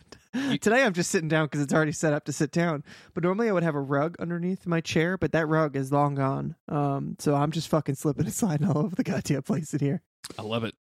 I absolutely love it. I gotta a lot of core strength to stay in this chair, Jeremy. good. You need you need to exercise that core. You do. you- You got to keep the core strong. gives you abs. I've been doing a a lot of crossword puzzles, and man, do they really like to talk about abs and core? I guess those are really common Mm. letters that all blend together. So there's a lot of different, you know, what's what crunches will help you make or something, and I'm like abs. Abs? ABS, baby. I feel like such a fucking old person, but I will literally sit on the couch and just because I'd got a New York Times crossword subscription for like a year, and I'm just Mhm. like, I'm gonna get Mhm. a fucking dollar out of this bad boy. like if I paid forty dollars for a fucking Yeah. crossword app, I'm gonna do every fucking crossword puzzle in this Goddamn right. Goddamn right. I've been playing. Um, you remember that game Kingdom Two Crowns that we played like a year ago? The side scroller. I think we were both playing it on Switch. Oh yeah, yeah, yeah, yeah, yeah. The where you had to build, you had the different islands that you would go to, and you yeah, would, yeah, yeah, yeah. So I, yeah, I, okay. I never like officially beat that game. So and I, I Shit, haven't really either. been in. I haven't been in the mood for anything. Um, so I've just been playing that and listening to an audiobook. Um, and I've been listening to The Way of Kings, Brandon Sanderson. I'm trying it again. Hell yeah, Because I tried twice to read it. I'm like 300 pages in, and I'm like, dude, I can't fucking do this. Um, but I'm thinking, you know, maybe if I can, I can listen to it while I'm playing the game, um, and I'll I'll get through the part that I already read, and then I can get through some of this like boring exposition stuff, this this boring world building, and maybe at a certain point it'll click, and I'll be like, okay, now I'm into it. Because I can sit there and I can play a game while I listen to it. That way I can get through the boring stuff. Because I just saw the new book came out, and I'm like, man, people really like these. They seem like they're a lot of fun. And then I got to that same fucking part that I complained about before, Jeremy, where this the the one of the main characters comes in and she is supposed to be really funny and charming and all the other characters are laughing at what she's saying, but she's not funny. and it's driving me nuts, dude. Like this guy can't write jokes, and that's not his job. It's whatever, you know. He's he's building a fantasy world. If his jokes are bad, that's fine. But it, it they just keep rubbing me the wrong way. And he just introduced a new character whose name is Wit. His entire thing is that he's supposed to be witty and funny, and and it makes me want to claw my eyes out. I'm like, is this supposed to be a kid's book? Did I just what happened? Oh, what Chris- happened to this? Chris, you said Way of Kings. Yes. Uh, and I a hundred percent just heard Wheel of Time in my head. Like I just I was I thought you were talking about Wheel of Time this entire time. I'm like I don't really Uh, remember there being a funny, but you said Way of Kings where Way that Kings. that main character is just the least funniest person on earth. I don't think I ever officially finished that. Like I think there was I finished a couple of books and like Autumn was like, oh yeah, there's more books coming, and I'm like, too bad, I'm never gonna Yeah, read that. they're all a thousand pages long. yeah, yeah, yeah. It's and so God, the, all of the rocks and the different types of rocks. So and, rocks. Dude, there's so many kinds of rocks. Everybody has a weird name, and I know that's a fantasy trope, but it seemed worse Mhm. here for some reason. I and, and people rave about that book, Chris. Like people, like that's his I- that's his I'm- opus. That is the world that tie. That's his Dark Yes. Tower. It ties We all of his other books together, and I I don't get it. we will see what the rest of this book brings. I'm this this audiobook is like 40 hours long and I'm like 10 hours into it. Like I'm not that deep into it. Um Bail. I think I just just passed where I was in the actual book when I was reading it. Um but there are very few characters whose names I know or care about. It's just constant, constant, constant building. Um, and I and I feel like if you're a fan of his, you're probably just like you know I trust you. I I'll take take me by the hand, lead me. Um, but I haven't read any. I haven't read what Mistborn or whatever that's called. Um, Mhm. I haven't read any of his stuff. So this is this is all new to me. And he's you know a very popular contemporary writer, and I'm trying to expand my horizons and not just like reread the same fucking authors and books all the time. Dude, the Um, the Mistborn, like I would tell you to like go read the Mistborn trilogy. Like you would actually probably dig that. I don't remember the main character trying to be funny, but like the magic system and everything in that is so much cooler than the Way of Kings like stuff. Mm. And the Way of Kings, like it eventually gets there where like people start like having cool powers and they start using them in interesting ways. But then like it's just surrounded by so much bullshit. And Mistborn is much more like it's a I think it's a much more um standard formula for a fantasy novel where like Mm. here's a little girl who doesn't really know anything about the world and she gets pulled in because she's the chosen one and Yeah. she has to learn about all this stuff and there's side characters with weird powers and all that like it, it's a much more standard progression so it's a lot easier going but I, i'm a brandon sanderson fan and i just cannot get into Mm. the way of kings at all yeah it's uh yeah i'm hoping that by the end of this book i will have i'll be like okay i'm interested let me read the second one um you know i and i struggled through back to robert jordan wheel of time i struggled through both of those first two books um but by the end of each book i was like okay i'm into it like i like these characters there's just there's a lot those books are have a lot of stuff in them and I get real sleepy when he starts, you know, talking about the town square for the third time. Um, it's Yeah. it's a little tough, but I actually do. I have interest in what's going on there. I care because we start off with characters, with people, whereas Way of Kings, it's like five thousand years ago. Here's eleven names that you don't know yet, and they each have a fancy sword, and they all have their own dude it special is- names. it's incomprehensible and then it cuts to it, cut, it cuts to 5000 years later and then it's like here's a named character um, who is of a named race at this named palace and all of these things and it, it describes what in my head i guess is a cool action scene. He's doing some like jedi magic shit and there's a big fight scene uh, and then it's like three years later and i'm like bitch you can't keep skipping forward. I'm lost. You lost me in 5000 years ago. Yeah. Uh, and then it's a new character. And, and then the next chapter was a new character. And now at the point that i'm at i'm putting up i'm putting pieces together. I'm not i'm not confused. And being confused was never really the question. It was being unattached that was my issue. Like i'm like i don't care about what any of these people are doing. And there's a lot of words telling me about what these people are doing. Um but if nothing else it's it's teaching me the kinds of things that are important to me uh, when it comes to you know creating characters and, and story and all that. I'm like, okay, I I would put the magic system on the back end. I like to keep that stuff mysterious. Yeah. Um, and I always think because it's me and because I'm just some lowly dude, I'm doing it wrong. Let me read how other people do it and see if they how do they do it and compare. It. But no, reading this kind of gives me confidence. Like you know. I actually prefer the way that I do it, even if I don't do it well. I have a style that I like, and this ain't it. But the thing is, like just- all of those like rules of writing and everything, and like the same. I Mm-hmm. think this applies to just about any kind of creative endeavor. Like if it's art or even podcasting or whatever it is, like all of those like rules that the the pros will tell you, like you need to do X, Y, Z. None of those actually matter if you write something compelling that people want to read. Mhm. Like Mhm. there are there are fifty thousand pay word like probably even more. There's probably like a five million word fanfic on AO3 right now about Dean and Castiel that's better than any Brandon Sanderson book, right? Like right. and it probably doesn't follow a lot of the same rules and, and of, of standard writing classes, or maybe it does. Who knows? Like it could be a fuck. It could be Brandon Sanderson writing that shit. We don't know. Who knows? We don't know. Show don't know. us Brandon Sanderson's AO3 account. That's all I'm saying. But yeah, all of that stuff, none of it matters if you're good or if you're just Mhm. compelling. Like I'll, I'll read. I mean, fuck, I just read the the last two Dresden novels, and I I don't know that I could actually make an argument for those books being good, even though I've read twenty plus of them. I just I just like them. like I just think they're they're you know they're relatively well put together and like I don't know I could overlook a lot of bullshit for you know fun magic stuff. Although you know Yeah. it, it does suffer from the same problem of like sometimes Harry Dresden tries to be funny and he's he's not a funny guy. But now now it's gotten to the point because we've been with the character for so long that all of his friends call him on that. So like that's that's better. So That's good. Yeah, I so taking the, these lessons. Um, well, for one, I wrote a, an early scene of something I'm working on, and people were having some light banter. I was like, "Oh, it shows that they're, they're friendly with each other. They're joking around." But it's like you don't always just joke around with your friends. Sometimes you just fucking talk to them, so, and it's very casual. But uh, so it's not always joking. So I was like, I'm not having anybody in this scene try to be funny. It's because that that's fucking annoying. I'm gonna deliver the information I need to deliver. The other thing is, I hate fucking hate writing like exposition. Mm-hmm. I hate being like they lived in the town and this is the name of the town and here are all the things. Like I, and you're not supposed to really do that anyway. You show, don't tell. But sometimes it's just a lot easier to tell than to spend five scenes showing. Um, and Sure. sometimes it's a lot easier to show than it is to tell.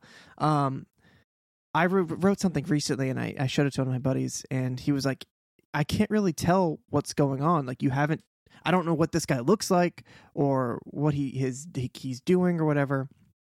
Um, which is not good. You know, obviously you want people to be able to figure out what's going on. But at the same time, I had like deliberately removed a lot of the descriptions of like I don't need to tell you what color this guy's eyes are or whatever, right? Like I want you to read this and just sort of be like, okay, he looks however I want him to look, um, and just roll with it. But finding the balance, especially as an amateur like me, finding the balance between showing and telling is very difficult sometimes. Sure. Because if you don't show enough, or if you don't tell enough, then it, pe- people like my friend, who, granted, he doesn't read fantasy. This isn't his thing anyway.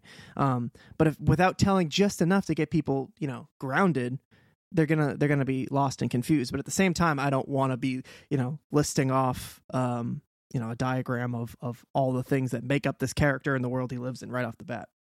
and it's you know i think that's the that's that's the trick in anything right is how to Mhm. do the stuff that you hate or even the quote unquote boring stuff that people still need to know without it feeling like the boring stuff as you're doing it like right like we've seen that on so many tv shows where somebody would be like oh my god can you believe that archangel blades don't kill archangels ha ha ha like you know what i'm saying like that's you know Yeah. a character saying exposition but like maybe in a, a clumsy way so I don't know, man. Like it's it's it's weird because I, I can bounce off books so easily. I bounced off Shadow and Bone uh, a long time ago, Mm.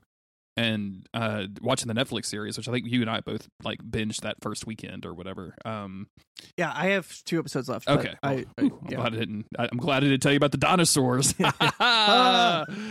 um, but that's that's what the bone stands that's what the for? bone stands for. It's a Dino Bone. Uh, but that's the you know that the, watching the series kind of got me interested, and now like I'm I'm I'm not deep into it, but I started Shadow and Bone back up because I was like, oh well, having the basis of the TV show in my mind will probably get me through it because I had the same problem with that of just like, oh, there's a lot of like named characters and exposition happening, and I don't kind of don't care about any of it. But now how that, it even felt watching the show. I I rewatched episode one with Jess to see if she would like it. Mhm. Um, and she didn't really because it's the same issue that I sort of had in that first episode. Is here's a lot of stuff. Yeah. Here's a bunch of names. Here's a bunch of magic. Um, and I'm just like, what the fuck is going on? Did I miss something? I don't think Um, I don't think Game of Thrones is the end all be all in storytelling, uh, either the TV show or the movie, uh, or excuse me, the TV show or the uh, books.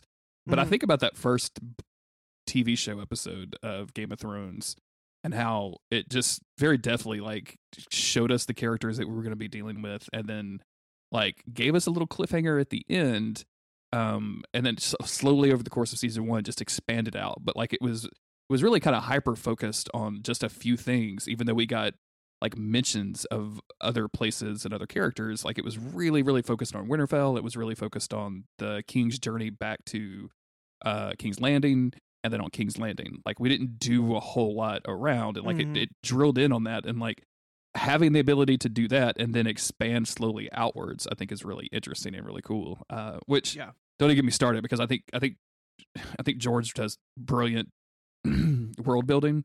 And I, I Mhm. can't I just I, I can't talk about that without thinking about Elden Ring and getting weird. So yeah, George is um he's an interesting I, I mean I obviously I think he's a really talented writer. Um I'm a big fan of his. Um I think he's so particular about the way that he writes and the way that he builds stuff. But that's how he ends up uh having Daenerys do nothing for an entire book Yep. because it's like his slow build with stuff that it's all very I think it's all very deliberate but it, it gets him into these like traps of now this is boring and nothing's going on and um and I don't know how to write myself out of it. Like and I don't yeah exactly because exactly. because he's not And, um, willing to do the TV show thing, which is just oh we're we're not happy here anymore. Let's move. like let's Right. get the fuck out. Yeah. The TV show was just like later slaves that we Mhm. freed. You guys take care of yourself. See you later, and then just Yeah, jetted. um, yeah, and if if the um you know super fans online are to be believed there is a lot of um meaning in a lot of the stuff that he writes like he'll p- put in lines in like random places where that it won't come back up for like three books and in my head i'm like he's either brilliant which I, I would not put it past him. He's been writing for a long, long time. He's a huge fan of fantasy and sci-fi. He has, um, you know, the wherewithal to know that he's either brilliant or it's just all coincidence. People will take certain lines and be like, he's only ever used this description three times in the entire series. And each time I think it means this. And it's like, yeah, maybe he is deliberately picking out this one strange uh, pattern of words to describe something because it's all going to build up to something later on.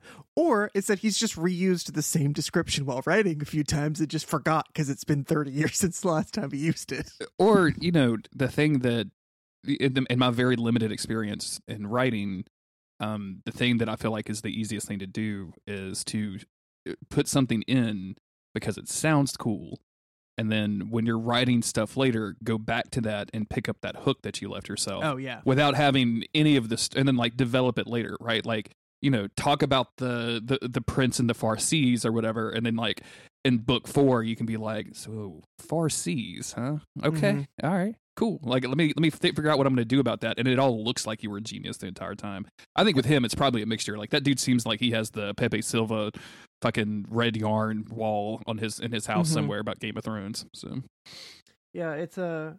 I was able to do that a few times when I was writing my incomplete uh, broken shit novel. Um, I would just write a, like a random detail because I was like, this person seems like the type of person who should just be like saying more than they're saying right now. So let me let me add a couple things, and then you know, six months later, I was like, oh fuck, I wrote this random sentence. Now I could use that as a plot point. Let's do it. yeah exactly And then sometimes it's the other way around. You write the random plot point later, and you think, okay, I got to go back and I got to foreshadow this somewhere. I gotta, I gotta seed this in. Mm-hmm. Um, sometimes I'll come up with a description, uh, like that seems vague, and in my head, I know that's something. That's I, I don't want it to seem like something, but I think that's something.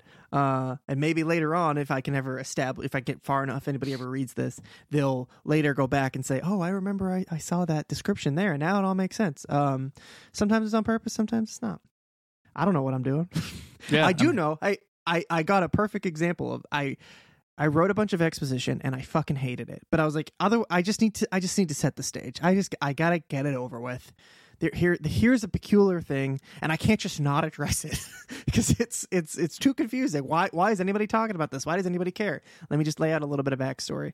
And I did not. I just didn't like the way that I did it. Um, and then maybe five pages later, um, I had somebody ask about said thing, and I was like, "Why did I not just fucking wait until this scene?" this person has t- specifically asked about it, uh, and of course it's exposition, but for the purpose of like what I'm doing with this character, they need to know this information, and now I can just deliver it to them, and now the, the reader could get it as well. Boom, there you go. I feel like that's Um, where editing really comes in, right? Like that Yeah. that's that's the time that a good editor will shine. Again, I'm gonna I'm gonna reference Judy here, who watches these videos, these supernatural videos I make for the themes, and is like, you know, not just like, hey, you're two frames off the beat or whatever, but like, hey, this scene, like, why, like, does this is what did you have? What, what was your intention? Like, what is your what is the Mm. symbolism to you on this particular scene? And a lot of times the answer is like, it looked cool and nobody was talking. So nobody's mouth was moving, and I have four and a half minutes to fill up, and I've got three days to do it. So I just put the thing there because I found it. Um, Mhm. But sometimes, like, there's a, an actual interesting question in it. Um, like, there's a scene early on in the video where, like, it shows the from the episode. I think it's like season ten where. Uh, Sam and Crowley and Rowena are freeing Lucifer to help them with Amara, um, and you get a great like top down shot of the cage that's like squ- has a square of fire over it, Mhm. right? And it just looks fucking cool. So as soon as I saw that, I was like, oh, this looks cool. And then I can combine that with shots of like Rowena doing magic and Sam looking uncomfortable and being like, oh yeah, so like there's a narrative here, like they were doing a bad Yeah. thing together. Um, so like I feel like a lot of that stuff just it's it's just fucking magic, man. Like sometimes it works and sometimes it doesn't. I watched a Mhm. video of Beyonce giving a I don't know what fucking Beyonce does, like but like she was on a stage like talking about releasing that surprise album that she just dropped, right? Um whose name I can't remember. Lemonade, I think. I don't remember what was the surprise Beyonce album. Do you remember? It was it Lemonade? Um, I think it's like, it's. mm, let me look it up. It doesn't matter. Uh, but anyways, she was talking about it because like she had it scheduled to release. She hadn't she hadn't like told anybody like it, she hadn't publicized anything. It was going to be a surprise drop, and she was flying, and she was like riddled with anxiety the, the entire time that she was flying because she was going to come out while she was in, on the plane. So she was like, which and like this is fucking Beyonce, right? Like she's already Right. super famous, and like just hearing her say, "Oh yeah, I was I was a little worried that I would like land and like, open iTunes to a, a whole bunch of really shitty reviews and everybody hating this," and I was like, "Girl, if you have anxiety, what hope is there for the rest of us? Yeah, come on. You're you're Come beautiful, on, you're talented, and rich. Like I don't know, I don't know how to. How am I supposed to get by? yeah, you're the thing that people say today when they talk about like a, how great a person is. Like you're the reference. They even make Yeah. that reference in this episode of Supernatural we're covering. Like there's a Beyonce They reference. can't in help it. themselves. I- Um, D- It just it kills me, dude. Like I just I Mhm. so a lot of times I think it's accidental, and a lot of times I think it's uh you know it's it's definitely on purpose, and I think that it when it all works together, it's just absolutely magic, and that's the, that's the fun Yeah. of creation. Exactly. I remember one time I, I uh, I'll, I'll make this quick so we can get to Supernatural. Uh, like 10 years ago, I was writing a novel and obviously fantasy, of course. I get to this one part and I had kind of been struggling and I'm like, okay, this is what's going to happen in this scene. And I wrote this really long, like action sequence. Um, I wrote 10 pages in like an hour. It, like I flew through it in a way that I'd never ever did. I like my blood was pumping. I was getting so excited, so amped up. And when I look back, the writing itself wasn't particularly like bad or anything. Like I, I was, I was really into it, and I was really into reading a lot of like uh, action based fantasy novels at the time. Very light stuff, just like it's just sword fights. It's kind of meaningless sword fights. Um, and I went through this whole scene. I did all this stuff, and then later on, when I finally went back, I was like, this is fine.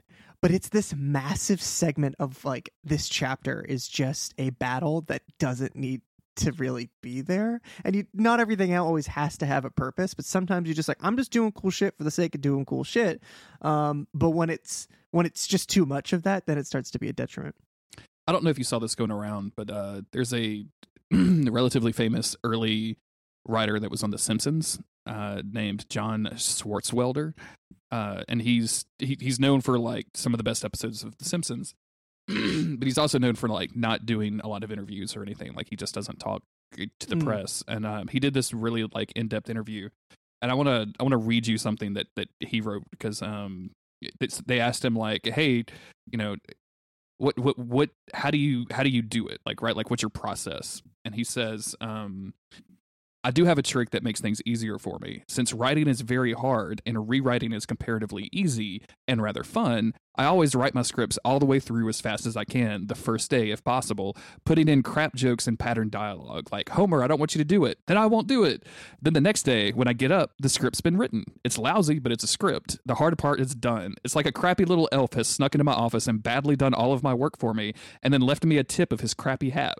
All I have to do from that point on is fix it. So I've taken a, a very hard job writing and turned it into an easy one, rewriting overnight. Mm. I advise all writers to do their scripts and other writing this way and be sure to send me a small royalty check every time you do it. I'm actually really glad you just read that to me. That was my philosophy when I wrote my novel a couple years ago. And now the problem was I did the entire thing without ever going back and, and editing, and I changed the plot twice. That's where I got fucked. So like I never went and fixed the broken threads where it's building up to one thing and go, eh, nope, not doing that anymore. I need to rewrite those three chapters. Um, but it helped me get through shit so fast. Like, who cares about the uh, the back and forth right here? I know what they they're gonna say. Let's get to the scene. Let me Yeah. get this out. Rather than okay, I'm doing that scene and I'll get to it in like four days. Because so I'm glad you said that. I'm gonna do that chapter by chapter. I'm just gonna fucking fly through it and get all the information out, and then I'll go back and edit it one chapter at a time. Thanks, Jeremy. the other uh, Thanks, writer of The Simpsons. the other the other quote I want to I want to read is um, this is the interviewer asking. Um, I love the beginnings of your books. You waste no time launching into the plot and the comedy. From Dead Men Scare Me Stupid, the first line is, "Well, they found Amelia Earhart. That's the good news. Unfortunately, they found they found her in the trunk of my car." and the guy responds, "Nobody wants to read a book. You've got to catch their eye with something exciting in the first paragraph while they're in the process of throwing the book away. If it's exciting enough, they'll stop and read it. Then you've got to put something even more exciting in the second paragraph to suck them in further, and so on. It's exhausting for everybody, but it's got to be done." oh, incredible, incredible.